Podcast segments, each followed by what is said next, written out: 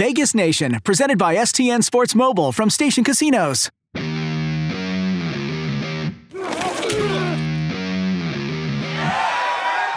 We're trying, like I said, to uh, bring the right kind of people in here we think that can build a championship football team. You guys are the most loyal fans in the world, and I know it hurts that we might not be the Oakland Raiders forever, but we are still Raider Nation. I think it's going to be a, uh, they'll get an army coming into uh, Las Vegas. Hey everyone, it's Heidi Fang here along with our Raiders writers Myles Simmons and Adam Hill. This is the Vegas Nation podcast and we're brought to you by STN Sports Mobile Stations Casino. Make sure to subscribe at vegasnation.com, download the Vegas Nation app, follow all things that we do here, silver and black. You can also find this podcast on reviewjournal.com slash podcast or anywhere else you get your shows. Make sure to comment. Let us know what you think. We always love hearing from you. And in fact, I did get a comment comment from a listener, and it was brought to my attention last week that we never gave a proper goodbye to Michael Gehlken, our former Raiders beat writer. So I wanted to take this opportunity to officially do that. He was fantastic to work with, and we do wish him well in his next venture. And now stepping into that role of the Raiders writer here at the RJ, we have Myles Simmons, who comes to us from the Rams, and also Adam Hill, who's on just about every beat here. So, Myles, how are you doing tonight uh, in Seattle? You've been there at the game today. It looked like like it was a little bit rainy as everything was happening out there. Uh, how is it going out there in Seattle? Yeah, you know what? It was very rainy, but fortunately, I stayed dry today because when I walked to the stadium pregame, it was sunny and it was actually really nice throughout most of the day. And then it didn't really start raining until about an hour, maybe an hour 15 before kickoff. And it really rained throughout the entire game. But when I walked back to the hotel, I also stayed dry. So I am winning today. And Adam, you had a fancy flight on a fancy jet to get out to Oakland, where you are now. So, what was that like?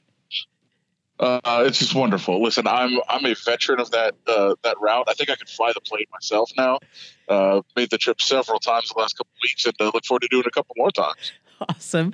Well, I also want to make sure that I let all the listeners know that we have a great interview lined up for you here tonight. We spoke with Alex Marvez from Sirius XM NFL Radio, and he's going to give us his take and outlook of the Raiders' upcoming season here.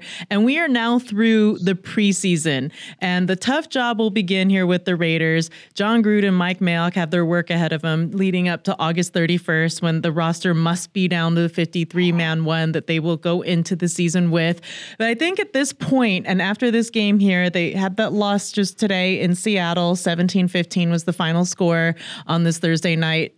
And I think at this point, Gruden and Mayock know who they're going with, know who they're going to keep. But there's those few guys that remain on the bubble. So um, I will talk about Ethan Westbrooks because Myles, I think he's somebody you're a little familiar with from the Rams, and he looks like to be one of those guys right now. Had a pretty decent game. Not sure if it's enough to get him signed to that 53 man roster. What do you make of Westbrooks? Yeah, I think he's had a very good preseason, and it's probably been pretty tough for him just from the standpoint of he didn't get signed to the Raiders until they were what like a week, a week and a half into camp. I think he got to the Raiders just before the Rams came up um, for their two joint practices there. So he's had sort of limited opportunities just from practice.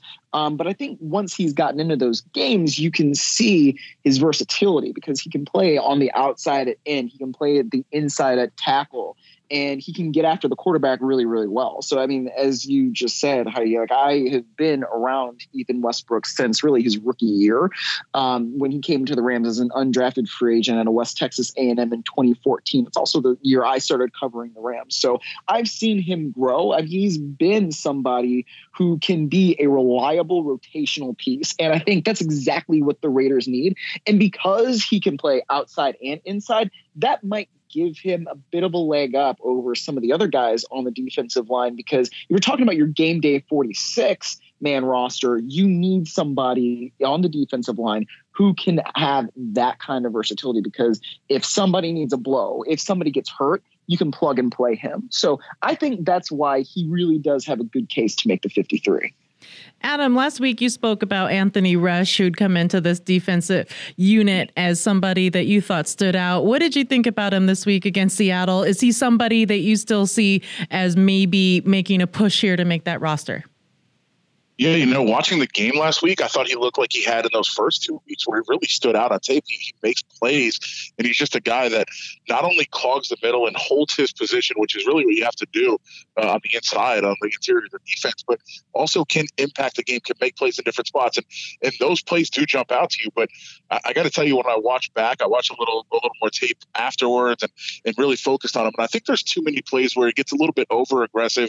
Uh, he allows himself himself to get a little bit out of position overplays a little bit into his gap and then is is kind of easily pushed out of the play on too many occasions. So those plays that are really good jump out to you, uh, but I, am I'm, I'm thinking the team might have seen some of the weaknesses as well. Listen, he's an undrafted rookie free agent. You're going to see uh, some warts on that tape, along with all those great plays that he was making in the first couple of weeks. Uh, I think this is a guy that was really right there in a position to make the team.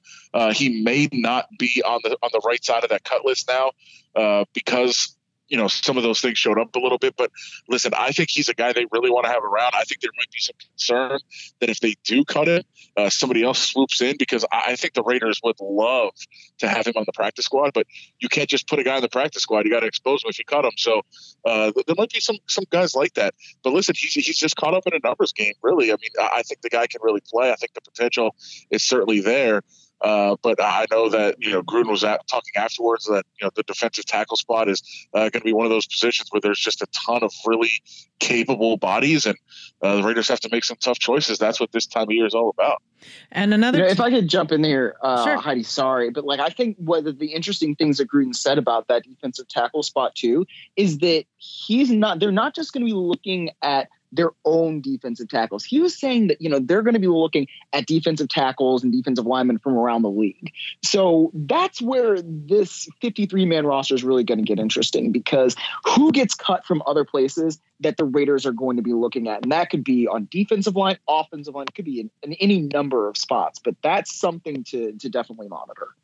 And as we monitor who is making this team, there's a lot of other guys that, like you were talking about, Adam, um, maybe on the wide receiver end, these guys end up like on special teams or something. But when you're looking at like Marcel Ateman, at Keon uh, Hatcher, when there's Keelan Doss out there who's looking more and more like he should have been drafted and not coming into a team undrafted, where do you see the line being drawn here with the wide receivers, Myles?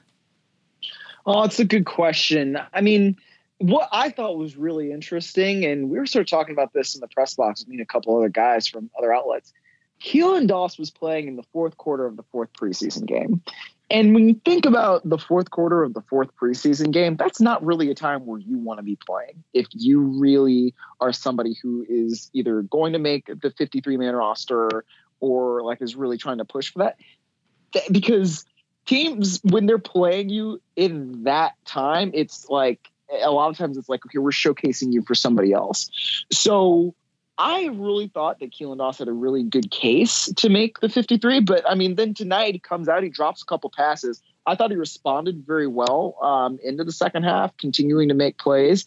But I think, you know, the kid from Alameda, as Hard Knocks will certainly let you know, knock on wood if you're with me. Uh, but I, I, I just, I'm not sure of his case now to make the 53. This episode of Vegas Nation will be right back. STN Sports is the only sports betting app you need this season. Sign up today and get a new sign up bonus of up to $50 when we talk about you know showcasing guys, it seemed as some point here that Jon Gruden's kind of already made his mind up, and maybe this is another thing that's been attributed to Hard Knocks with the quarterbacks. Um, you know, maybe they keep three. Maybe Nathan Peterman was just out there, you know, because like you said, it's the end of the last preseason game and they already decided that Glennon's the guy. They put him in, you know, plays most of the game. Do the Raiders keep three quarterbacks here or is it just going to be Glennon as the backup to Derek Carr? Adam. Well, I, I think it, it is going to decide. Like, I think they have a, a really tough decision to make on who it is because I, I don't think they're comfortable going into the season with Nate Peterman as the backup. So I think Glennon has has won the job to me. Not that it's necessarily you know been on the field, but you see in practices and everything else. They've been very hesitant to put Peterman out there ahead of Glennon in the rotation. You know, we saw the the one clip on Hard Knocks of of Gruden basically making the case for Peterman and saying, "I think he's a better player than you guys all do. I'm going to get him out there in the game." And I know there was some frustration uh, with Glennon at the time. Look back to the, the turnovers that Glennon had in the first preseason game; uh, those were really bothersome to Gruden. But I think he, I think he's come to a conclusion that Glennon is the number two guy, and it's does Peterman make the team or not? I think that's the the question that they have, and, and the issue, and I think you, are gonna know you have to look beyond exactly what you see on the field. Uh, Peterman is a guy who's always looked good in preseason. From his rookie year to last year with the with the Bills to this year, he's always been a preseason guy, mostly because he has a lot of difficulty with pressure a lot of difficulty picking up blitzes and where to go with the ball. And you don't really see those things necessarily in the preseason of teams game planning and scheming. So Peterman is, is a much more comfortable player uh, when he can just sit there and, and make plays. And we've seen him, you know, late in games put together a couple of drives the last couple of weeks. I think all those things are intriguing. And I think the ability, the leadership, some of those things are there uh, that are intriguing to Gruden that he wants to work with him. And I think there's an ego thing with Gruden as well. Uh, and I'm not saying that as a negative. I think you, know, you have to have an ego in a lot of cases, but I think there's an ego thing to Gruden that says, "Hey, if I make this guy good." I'm the greatest quarterback coach of all time. I mean, this is a guy who's been an embarrassment when he's been on the field. So I think there's a little bit of that to Gruden saying, you know, look at me, look what I can do with this guy. Uh, and, and, I think he wants to have that project, but I don't think he's going to have that luxury if the if the other coaches are weighing in in the room and saying, "Hey, listen, it's great that you want to have a third quarterback and you want Nate Peterman, you want to develop him, make him really good, uh, but hey, we need this other guy here. We need, you know, Rich Bisaccia is yelling about a guy that they need on special teams, or you know, Guenther is really pushing for an extra defensive tackle. What, wherever the arguments are going to be made in that room, I think if they if they go into that discussion wanting a third quarterback, it might not go all the way through the yeah, day. and when you look at the red zone accuracy in tonight's game or lack thereof, rather, uh, I I don't think it's really that concerning to Jon Gruden at this phase at this fourth preseason game, how much these guys are or are not converting in the red zone. But I think it, there is concern when you're seeing, like, for instance, the safety that came in and sacked uh, Nate Peterman. He loses the ball, he fumbles, it's recovered by Seattle. Those are moments where I think, you know, even though he didn't see that guy coming at all, that he it is concerning to see the turnover and that you know he wasn't able to put the ball in the end zone until the very last minute of the game. Myles, do you think that what we saw tonight, you know, is any indication that we're not going to see Nathan Peterman on this roster? Well, I think what you just said. I mean, the fact that he didn't see a front side blitzer coming, that's that's a problem, right? And you know, you're not game planning for these things um, when you're in the preseason, especially preseason game number four. But at the same time, I think anytime a quarterback is getting hit, but like like it's a blind side from the yeah. front side, that that's a problem, right? And you have to be able to protect the football. And to that point, Nathan Peterman had done actually a very good job of not turning the ball over um, throughout those first uh, the, the, first preseason games. So. I think I, I really agree with Adam. I think it's it's a question of whether or not the Raiders are going to keep three quarterbacks as opposed to whether or not Nathan Peterman is going to be the backup quarterback. Because if I'm Jon Gruden, if I'm Mike Mayock, I'm not comfortable with Nathan Peterman being my backup quarterback. I'm I'm not. And you know, maybe it's because I just remember him going to Carson and throwing five picks in the first half. Maybe it's because I remember seeing him last season and he starts the season for the Bills and they're like, "Oh no, this guy is still a turnover machine. Let's just put in our rookie and let's con- compete that way." Um, but I think there certainly have been strides that Nathan Peterman has taken. Um, he says he's more comfortable in the offense. He says he's comfortable with Gruden. I think we've seen him do some really good things in the preseason. But if it's me, I'm going with the guy that's been in the league since 2013, has been a backup quarterback in the past, and that's Mike Glennon. And you know, if Nathan Peterman's on the roster, great. If not, then he'll he'll get another job somewhere else because he's a young quarterback, and all those quarterbacks seem to do that. So that will do it here for the game wrap up of this preseason game. The Raiders end it three and one in the preseason. And something we actually talked to our guest here, Alex Marvez, about was the quarterback position and what he expects to see from Derek Carr this year, his second year working under the Gruden system. Right. So, Alex, tell me right now when you look at the Raiders, they're a team who's trying to improve off of a 4 and 12 season. There are a lot of eyes looking to see if this team can turn things around. On paper, when you look at this roster, how likely do you think it is that they can produce a winning season? I think it's possible. Uh, you know, just because I think they can score a lot of points. Uh, you know, I, I, do know that that's a real positive for this team, and I think, you know, and listen, don't want to get too carried away with a preseason game like you did with the Arizona Cardinals, but it was just a good a good way to look back a year. And just when you think about how far the Raiders have come, it's clear that Derek Carr has complete command of this offense.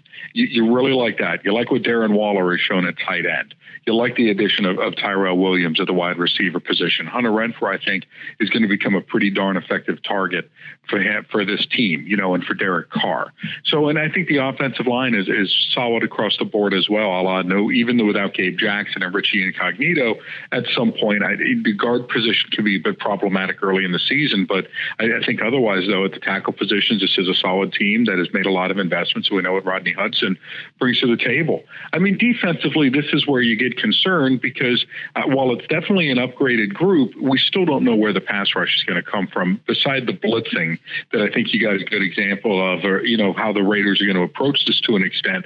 They do trust the back end. That's the one thing about this Raiders team. The strength of the defense clearly is the secondary. And you have a player like Lamarcus Joyner who you could send on blitzes. I think that they trust being able to send some some different guys after the quarterback and for the back end of the defense to hold up long enough, hoping that the pressure is going to get there. But I'm just not sure where else it comes from. How quickly can Clelin Ferrell develop into someone who affects the quarterback? Arden Key, how quickly is he going to develop, you know, into someone who can affect the quarterback?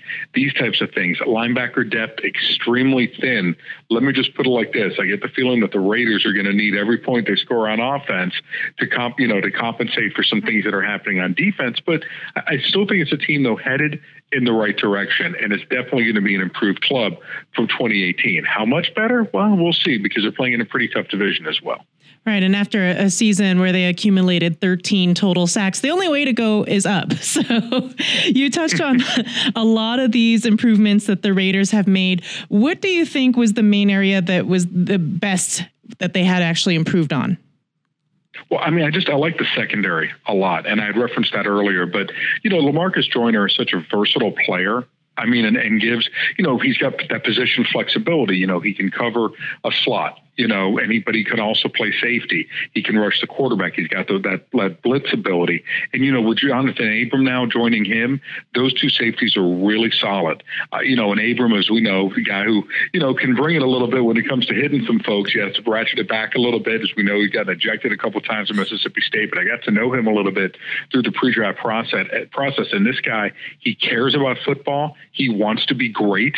I think those are things that you know you can't teach. You either have it or you don't. So I'm excited about that. I'm, you know, Trayvon Mullen, someone who's going to have you know a, he has a pretty bright future ahead as well. Second round pick out of Clemson at corner, and the resigning of Daryl Worley. I know he's not a newcomer, but he's someone who clearly the Raiders like. He's atop their official depth chart, and you throw that in with the other guys that they have.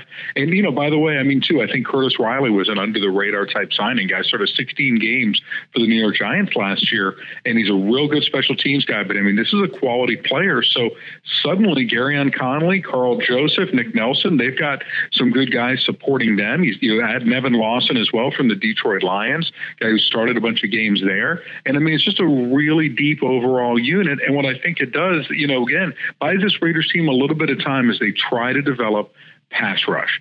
You know, that's the thing. You hope Maxx Crosby's going to continue, you know, the fourth round pick out of Eastern Michigan. He ultimately becomes someone who can affect the quarterback. But, you know, you, you have that ability, though, for these guys to hang in there, be able to stick with wide receivers long enough to be able to give the defensive line, that front seven even, the chance to be able to hit the QB. Alex, when it comes to Derek Carr's, where do you come down on I guess basically how good he is because he is going to be somebody that is extremely important if the Raiders are actually going to take that next step forward. Yeah, I'm a Derek Carr fan. I mean, it, and I've talked to Tim Brown about this, uh, you know, extensively. And of course, he's one of my co-hosts on Sirius XM NFL Radio, a man who knows Jon Gruden inside and out. And you know, he said when the Raiders, you know, first brought in Jon Gruden back in the late 1990s, it took honestly two and a half years for them to get fully comfortable with Jon Gruden, his type of system, the offense, et cetera. It's obviously being accelerated a little bit now. I don't think you have. I mean, in the case of Gruden, he's got, you know, nine years left on his contract. He's not going anywhere anytime soon. But I do think that there's that desire by Gruden to try to accelerate the process as well. And he's got more personnel say than he did, obviously, when, when the late Al Davis was running the team. So that being said, I think you saw Derek Carr turn a corner last year when it came to not committing turnovers. He had that long stretch without throwing an INT, which was impressive and, and showed that he was getting the hang of it, even though he didn't have a whole bunch of offensive weapons around him at, because guys kept getting hurt. And I think that I just think Derek Carr is a really good quarterback. I really do. I think he's not that far off from that guy who led the Raiders to a you know 11 and five, or he was 11 and four, I think, at the time, until we suffered that leg injury a couple years ago under Jack Del Rio, and then the whole season went down the drain. So I, I think Derek. I, I mean, I think this is a guy. You know, listen, the Raiders. It doesn't matter what I think. It matters what the Raiders think too, right? And they had a chance to try to find a replacement quarterback. They could have selected anyone outside of Kyler Murray, and I don't think they were ever in the Kyler Murray business. I think they believe in Derek Carr, and I think that faith is going to pay dividends. Well, when you look at this team overall, we of course have the Antonio Brown drama happening right now. And I'm thinking that a lot of this will subside once the actual season gets underway and we're playing football and the drama will come to a halt. Uh, with Antonio Brown, did the Raiders know what they were getting into with him and, and this diva type attitude that he's presented? And more importantly, though, do you think that he's the type of guy that's going to still have it as a 31 year old wide receiver that is going to be able to have chemistry and connect with Derek Carr? I think so. I mean, in terms of the, the ability to play at a high level, and no one has ever doubted, you know, how hard Antonio Brown works to keep himself in shape to play at a high level. The last time we saw him on a football field playing in a game, he was the best player on the field, Heidi. He was the best one in, in, feature on a game between Pittsburgh and New Orleans that features future Hall of Famers, Ben Roethlisberger, uh, Drew Brees, uh, and let's not forget, too, Mike Thomas, who is now the highest paid wide receiver in football. Antonio Brown was the best. He was better than all of them. I mean, the guy was basically unstoppable at the receiver position. He then imploded. And Antonio Brown is his own worst enemy when it comes to these sorts of things. And, you know, that's what you say. You hope it subsides and, and that, you know, the helmet stuff becomes a thing of the past and he moves on, and, and there isn't an issue. But uh, you know, there's no history that tells you that Antonio Brown won't be moving on to the next crisis. That's part of the problem in recent years. If it's not the helmet, is it going to be something else? That unfolds with Antonio Brown? Is it is it another issue, something that that's bothering him, or if he's not getting the football thrown at him the right way by Derek Carr, does he throw a hissy fit, and, and then it, you know relationship problems happen like it did with Ben Roethlisberger because Antonio Brown wasn't putting in the time with the Steelers to know his plays. That was you know, and that was part of the frustration. If we go back to it, why did things go south with Ben Roethlisberger? Well, basically Antonio Brown ran the wrong route in practice, and Ben Roethlisberger threw the football into the ground, and then it led to a blow blow up between the two, and AB left. I mean, you know, the, the most disturbing thing that I read out of Mike Silver's 20 uh, tweet thread that came out about the helmet situation and the threats to retire, et cetera, wasn't so much, you know, kvetching about the helmet.